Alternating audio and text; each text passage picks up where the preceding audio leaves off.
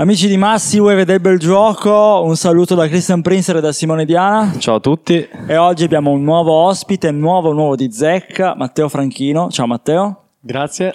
Tra l'altro Matteo è un, non solo esperto di calcio, ma è un allenatore di calcio. Sì. Che squadra alleni? Alleno i piccolini bambini del, del Chisola, i Bello, 2017 e piccoli amici. Infatti vediamo proprio, proprio il logo del, del Chisola, vediamo anche un logo ancora più bello che quello Eh, della più o Juve. meno, più o meno. Non troppo, però. Non troppo. Che squadra tifi? Milan. Ah, ah, Ah, si ricompone. Ah, sì, purtroppo non è, non è un weekend bellissimo. ah, per i nostri amici milanisti, in Eh, effetti sì. è un weekend un po' un falso weekend, Sì, no? Contro una squadra comunque impegnativa in questo campionato. Le Sì. Big non hanno brillato tutte contro la Roma. No, Eh, contro il Bologna. Bologna, scusate. eh, infatti sì, mi sembrava contro il No, Bologna, no, no, assolutamente, con un ottimo zigzag e soprattutto con qualche errore sotto porta, anzi più che sotto porta nei calci di rigore in tutti i sensi. O no? Purtroppo uno sul palo e uno parato. Quello parato è stato bravo il portiere, e quello parato angolo troppo Teo Hernandez. Eh, beh, sì, sì. Eh, invece Simone, tu hai visto la partita? Sì, ho visto gli ultimi frangenti. È stata una partita combattuta. eh, il Milan eh, chiaramente ha avuto le occasioni per vincerla. Quando ti ritrovi a sbagliare due rigori è un casino. Ma in questa giornata an- tanti hanno sbagliato i rigori. Nico Gonzalez, Sì, sì. eh, diversi, diversi giocatori. Infatti c'erano i miei compagni al Fanta che erano... Eh sì, è stata una Disperati. giornata di proprio Anche Krstovic ha sbagliato un rigore. Duda, sì, per- Duda ha Cinque, sbagliato cinque giocatori in totale. Eh, Quasi tutti parati. sì, sì. È veramente eh, un, un dato sensibile per questa giornata. È stata una giornata no per eh, i nostri amici fantallenatori, per me è sempre una giornata no, perché di fatto io continuo a essere ultimo in classifica al mio fantacalcio. Eh, mi rifarò nel Fanta Sanremo, forse, chi lo sa, vedremo. È stata una giornata abbastanza complicata, questo sì. Una Juventus che rimane poi in 10 al ventesimo, ad esempio. Vogliamo parlare di una partita in, par- in quale partita vogliamo? Beh, eh, Juve, Milan, cosa vuoi ah, par- Inter? parliamo del Milan, così almeno rimaniamo, rimaniamo nel contesto. Vai. Una partita che ha visto un Leao più sprizzante rispetto alle altre uscite. lo fai apposta. Noi sì. abbiamo avuto diversi ospiti e tutti comunque hanno lo stesso parere su Leao, ovvero giocatore forte ma inconcludente. Qual è la tua posizione? Allora, eh, un giocatore come Leao è un giocatore che non rende ancora abbastanza. È molto altalenante anche a livello di stagione perché nelle ultime tre stagioni ne ha fatta una buona, quella dello scudetto. La scorsa, con, che siamo arrivati con, con la qualificazione al- alle semifinali, se non ricordo male con una gran partita contro il Napoli dove aveva, fa- dove aveva fatto terra bruciata su tutti i terzini centrali del, del Napoli, ha fatto proprio impazzire. E poi quest'anno non riesce a- ad accendere la luce, non riesce a, a trovare la giocata che, che gli venga fuori. Anche sabato l'ha fatta due o tre, due tre sgroppate delle sue sulla, sulla fascia, è andato a calciare col mancino ma non riesce a con- non riesce a concludere, non riesce a fare gol. Beh, ci sarà un motivo, cioè nel senso, ci sarà un motivo forse, non si sa bene quale sia questo motivo, forse psicologico, forse il Milan non, non ha girato per un periodo e lui non girava, il Milan poi è tornato e lui non, non stava incidendo, non, non riusciva a incidere. Secondo me deve, deve un po' mh, trovare anche un po' una pace con se stesso, nel senso che poi la gente lo ha, lo ha criticato giustamente, ma lo ha anche caricato di una grande responsabilità, doveva trascinare il Milan, essendo il numero 10 della squadra, giustamente deve trascinare appunto una squadra che come il Milan, che ha una storia importante, quindi secondo me, sicura, anzi secondo me sicuramente eh, è un dispendio, diciamo, energetico, mentale, non indifferente Simone. Sì, devo dire di sì. eh, comunque, Devi essere all'altezza per fare questo. Certo, eh, giocare nel Milan significa dover avere necessariamente una, una buona autostima, quindi non, non essere esuberanti, ma avere una buona autostima come calciatori. E tu che alleni, quanto è importante, la- d'accordo che adesso alleni magari dei, dei bambini, giusto? Hanno sei Sì, anni, perché sono... 2017, Però sì. hai bazzi- bazzichi comunque, campi di calcio. Quanto è importante l'autostima per un calciatore? Perché a volte a me da fuori, quindi da non addetto ai lavori, mi sembra che sia proprio l'elemento che differisce tra due giocatori che magari tecnicamente sono poi simili. Sì, più che parlare effettivamente di autostima, bisogna, eh, bisogna ri- riprendere un po' la, la capacità di- del bambino, comunque del, del giocatore, di, di saper sfruttare le occasioni che hanno. Eh, io alle- allenando i, i piccolini è più è normale perché il gioco è più intenso, essendo che il campo è più ridotto, sono solo in 5. Il numero di, di gol che, che possono fare a partita è 15 volte superiore. Logicamente un giocatore eh, grande come, come può essere Leao a, a- a sinistra o Pulisic a, a destra eh, devi essere bravo a sfruttare le occasioni che hai. La mentalità, quella, quella vera, esce fuori nel momento in cui eh, sei capace non tanto per forza di, di caricarti sulle spalle come parlano tutti i giornalisti, ma invece di saper rendere, rendere al massimo in quelle tre o quattro occasioni che ti vengono fuori e se non le sfrutti rimani un mezzo giocatore. Un giocatore, il paragone che mi viene, mi viene più forte è quello di, di Messi. Un giocatore come Messi, eh, ci sono proprio dei dati statistici legati anche al patentino. Sono, sono, sono eh, patentato UEFA C come istruttore e, e nel corso ti mostrano anche i dati del- dei chilometri che i giocatori fanno. Sì. Un giocatore come Messi passeggia. Provate a dire quanti, quanti minuti a partita. Secondo me diversi, perché lui, la, la caratteristica di Messi è che lui va da 0 a 100. Nel senso che lui passa da passeggiare a correre. Proprio così. Il giocatore, com- un giocatore come Messi, se sono stati contati, lui passa 80-82 minuti a, a a passeggiare, a camminare, 3-4 minuti a correre e 1-2 minuti a- in velocità, al- alla massima velocità. Su 90 minuti sono tanti. Sono, son- È più il tempo che cammina che corre. Sì, Ma questa è una cosa che grandi attaccanti hanno, no? Cioè, io mi ricordo una diretta di Del Piero con eh, Totti su Instagram, dove dicevano, ma a me sai cosa scocciava? Mi dava fastidio correre. Cioè, a me piaceva far correre la palla, far correre la gente, ma non correre io come calciatore in prima persona. Io giocando a calcio lo, lo capisco, non giocando a calcio eh, sui campi sterrati, perché non sono un calciatore, ma è una cosa che mi rivedo. Io, ad esempio, passeggio sempre in campo, però quei due minuti non incido, ovviamente, come Messi, come ovvio che sia. Simone, tu invece cosa ne pensi di questa analisi del minutaggio del passeggio e minutaggio No, è realizzativo? Molto interessante e non a caso Messi è uno forse Sì. dei giocatori più incisivi ed è anche uno che sa cambiare passo molto velocemente Sì, come sì. lo era anche Kakà ai tempi. Giocatori che hanno questa capacità di eh, accelerare in poco tempo quando meno te lo aspetti. E quindi sì, è vero, questa è anche una scelta conservativa perché comunque ti eh, porta ad essere lucido e consapevole per 95-96 minuti. Però è anche vero che forse lo puoi fare in una squadra come il Barcellona, ad esempio in un Inter non vedo un giocatore che possa dire no, io non corro o corro due minuti a partita, È perché difficile.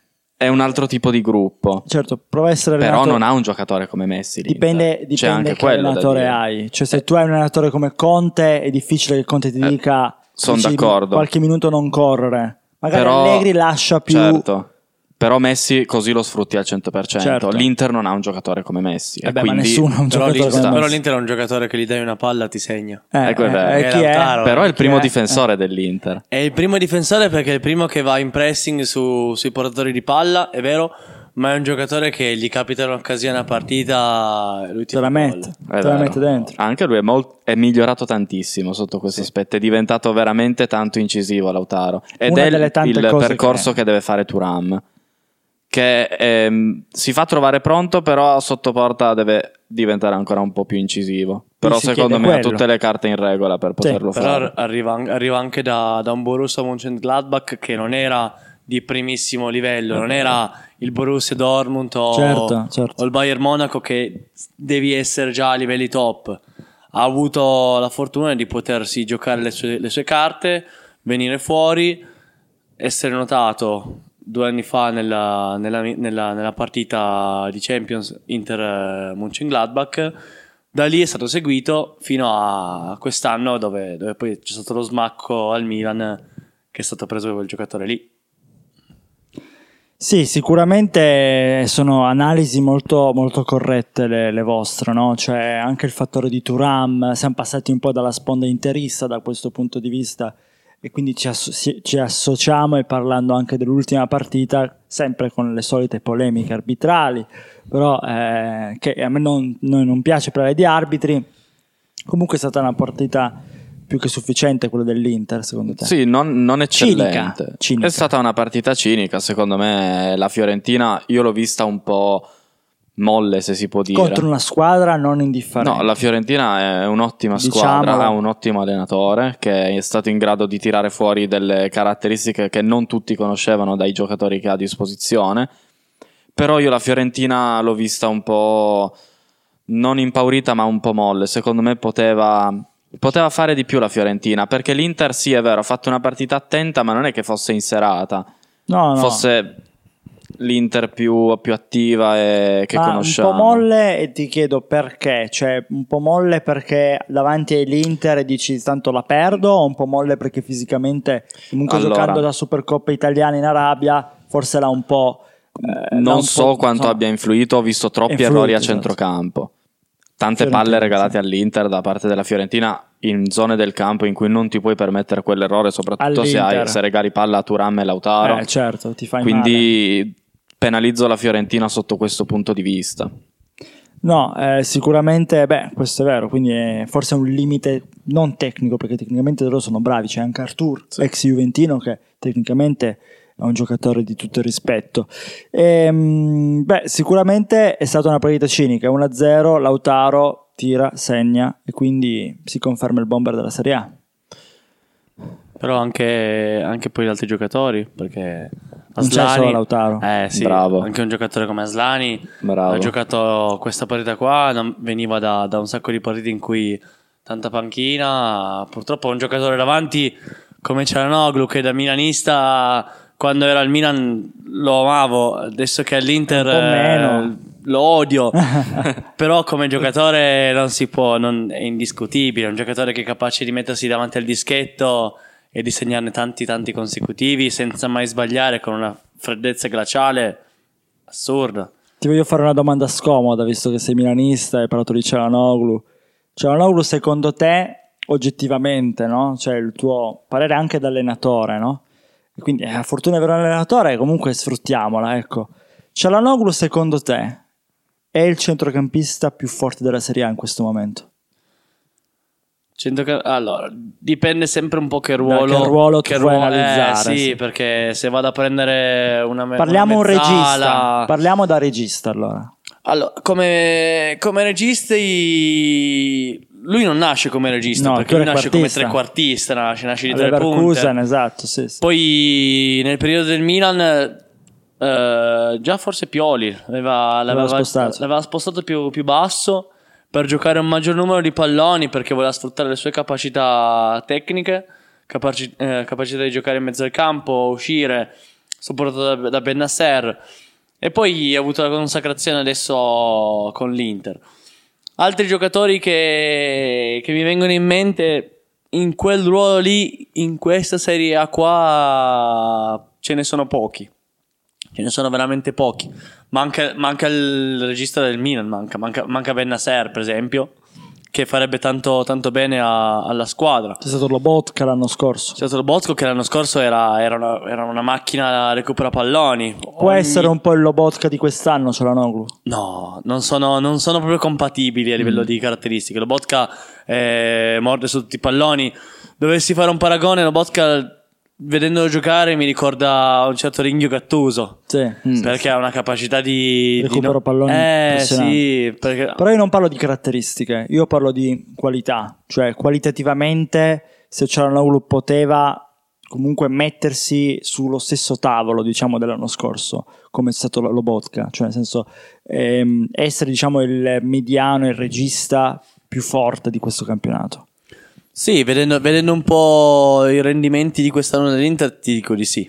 Ok. Perché- Poi, poi ci sono vari ruoli, c'è la mezzala, ok, però se parliamo di regista, Sì, a livello di, di regista, livello, sì, e lo dimostra il fatto che l'Inter è là, è là, è là sopra, eh, con la possibilità di allungare ancora di più sulla Juve la certo, prossima settimana. scontro diretto. C'è lo scontro diretto, c'è il recupero ancora, c'è il recupero tra due settimane del- Sì. della partita che non hanno potuto giocare perché erano in, Ara- in Arabia.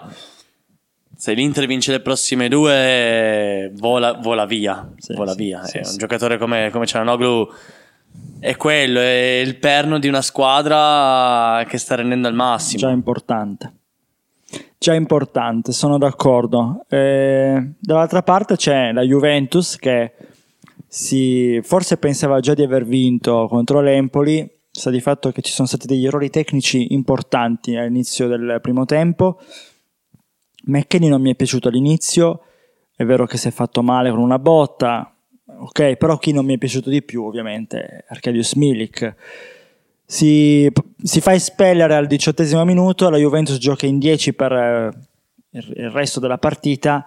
Una partita giocata in 10 quindi rimane un po' anonima, cioè un po' in difesa, un po' si attacca con quel che si può, con quel che si può attaccare rimanendo ovviamente, ovviamente in 10. Partita che finisce 1-1, gol però di Dusan Vlaovic, continua la striscia positiva di Vlaovic. Lautaro è uno di quei giocatori che dicevi eh, appena l'occasione te la butta dentro, adesso Vlaovic è uno di quelli che appena l'occasione te la butta dentro. Vlahovic sono, sono anche 6 gol in 4 partite. Sì, esatto. partite. Sono tanti. Si, si è aggiornato lo score del 2024. Sì, sì. Eh, è tornato al gol Baldanzi, un giocatore Eh, che, che il, apprezzo. tuo, il tuo giocatore Sì, ma è- prediletto. Quando è entrato Baldanzi ti ho pensato. È vero, è vero. Lui, Vignato, Pafundi sono Sì, quelli sì, che, sì. che I mi suoi piacevano. preferiti. Eh, speriamo. Sentivo delle voci di Pafundi che è destinato ad andare in Svizzera, a giocare in Svizzera, forse. Non so Sì, come è si già- sia sì. conclu- È già andato. È già andato. Sì, Conclusa sì, la sì, trattativa. Quindi. forse. Sì. Sì, sì, sì. Quanto tempo abbiamo? Quanto tempo Dovremmo- abbiamo, regia? Sì, conta Eh, che... eh, 40 sì. minuti? Eh, allora abbiamo tutto il tempo Sì, del mondo voglia. ancora. Abbiamo ancora una decina di minuti pieni proprio. Vogliamo, visto che abbiamo un allenatore, no? Sì. Parliamo un po' Del calcio- del calcio, del succo. del succo, del calcio giocato, del campo. Eh, da quanto tempo tu alleni innanzitutto? Io ho 26 anni, ma sono già 10 anni che alleno. Cioè la mia età tu? Sei del 97? Sì. Io, beh, 98, io faccio 26 anni tra poco. Ho iniziato, ho iniziato ad allenare a 16 anni. Quindi da 10 anni alleni. Sì. È tantissimo È per un molto. allenatore, no? Sì. Come è cresciuto il tuo modo di allenare in questi 10 anni? Allora, io non, non arrivo da, da un settore professionistico, non arrivo da, da- dai regionali, io arrivo da- dalla scuola calcio, quella dei, vecchi campi in erba, i campacci dove... Sì, sì, come dove- tutti. Eh, dove giocavi con le pozzanghere, quindi la tecnica non c'è. Non ho ma- mai avuto t- troppa esperienza e ho iniziato a farmela un po', un po' allenando, sempre i piccolini, con i, con i piccoli amici. All'epoca erano i 2008, che adesso fanno, fanno seconda superiore, quindi bei, bei ricordi. Lasciamo E- perdere. Mm. Ho iniziato con loro. e il calcio, sinceramente, ci capivo poco o niente. Non che adesso ne- io ne capisca più di tanto, però Sei cresciuto. sono cresciuto un sacco. E quello che mi ha favorito veramente la, la crescita è il, è l'aver preso il, il patentino.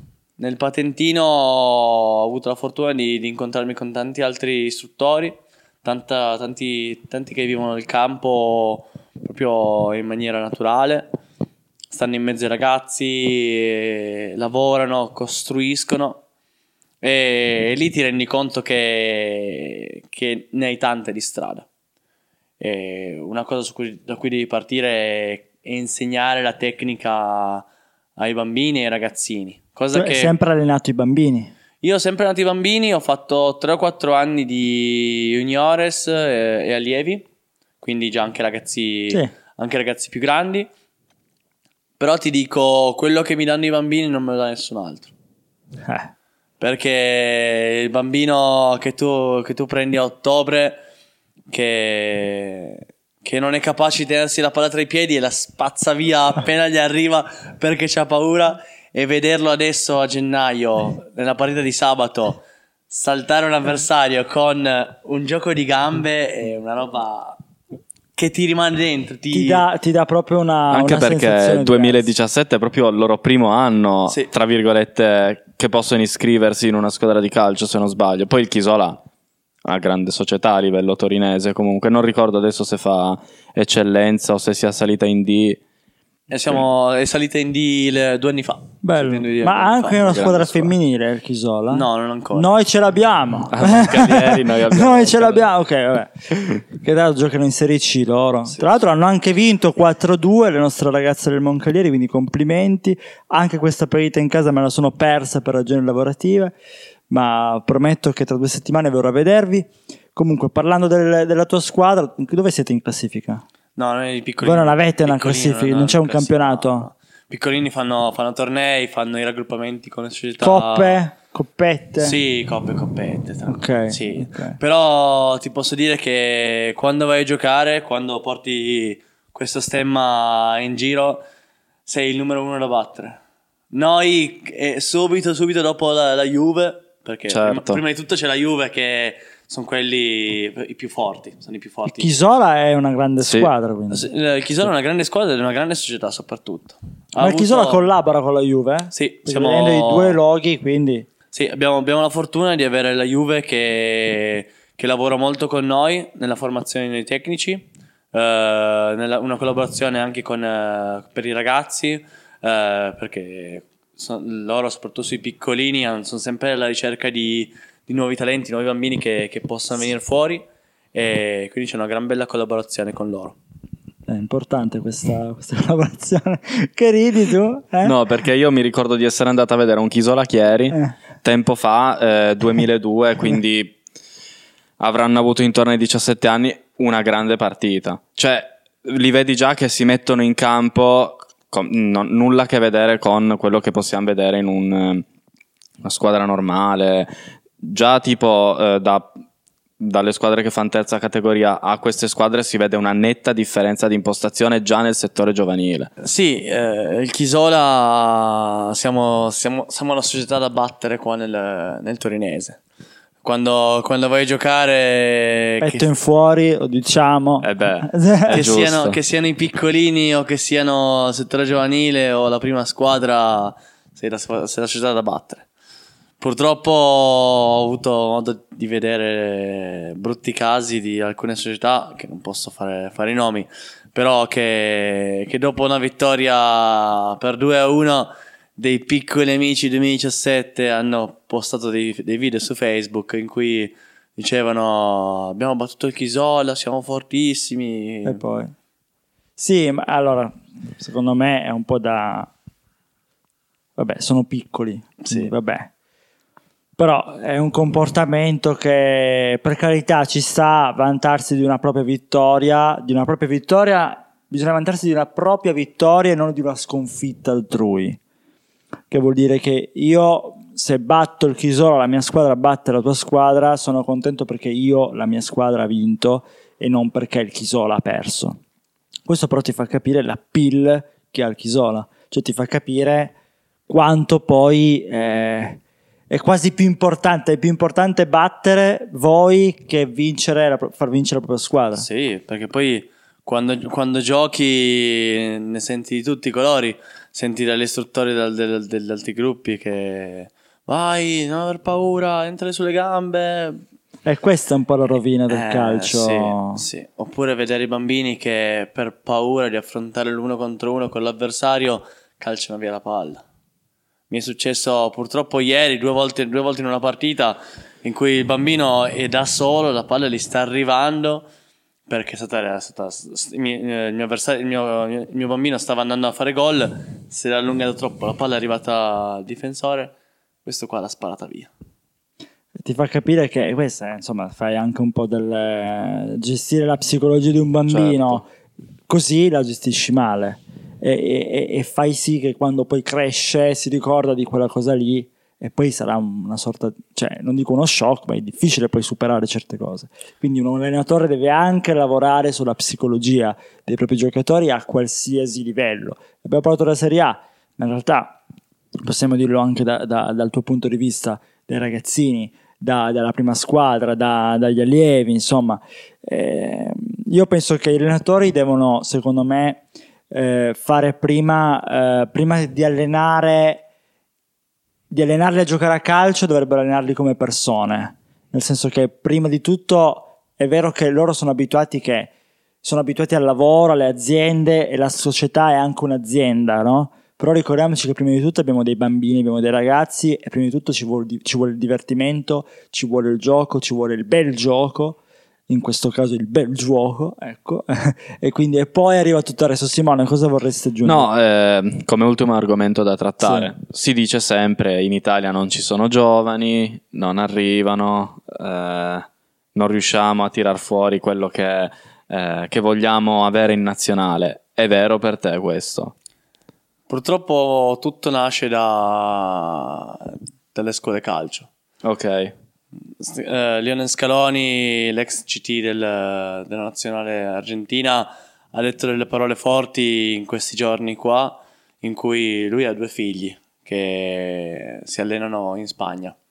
Eh, lui è dispiaciuto nel vedere questo tipo di calcio qua, come sta andando, nel vedere che i bambini impostati tatticamente, eh, obbligati a fare dei passaggi, quando il bambino dovrebbe, dovrebbe essere, Certo. l'istruttore dovrebbe essere il massimo che dovrebbe dire è bravo, oppure aiutarlo, Incoraggiarlo. oppure aiutarlo poi nella riflessione su cosa poteva fare. O cosa non ha funzionato e che si può, e può funzionare. E questo, è Perché- allenato- questo è allenare. Eh sì, perché il bambino è il bambino che deve scegliere. Infatti, è una, una cosa che io spesso ri- eh, dico ai ragazzi, ai miei bambini: dico, io non sono in campo con voi, siete voi che dovete giocare.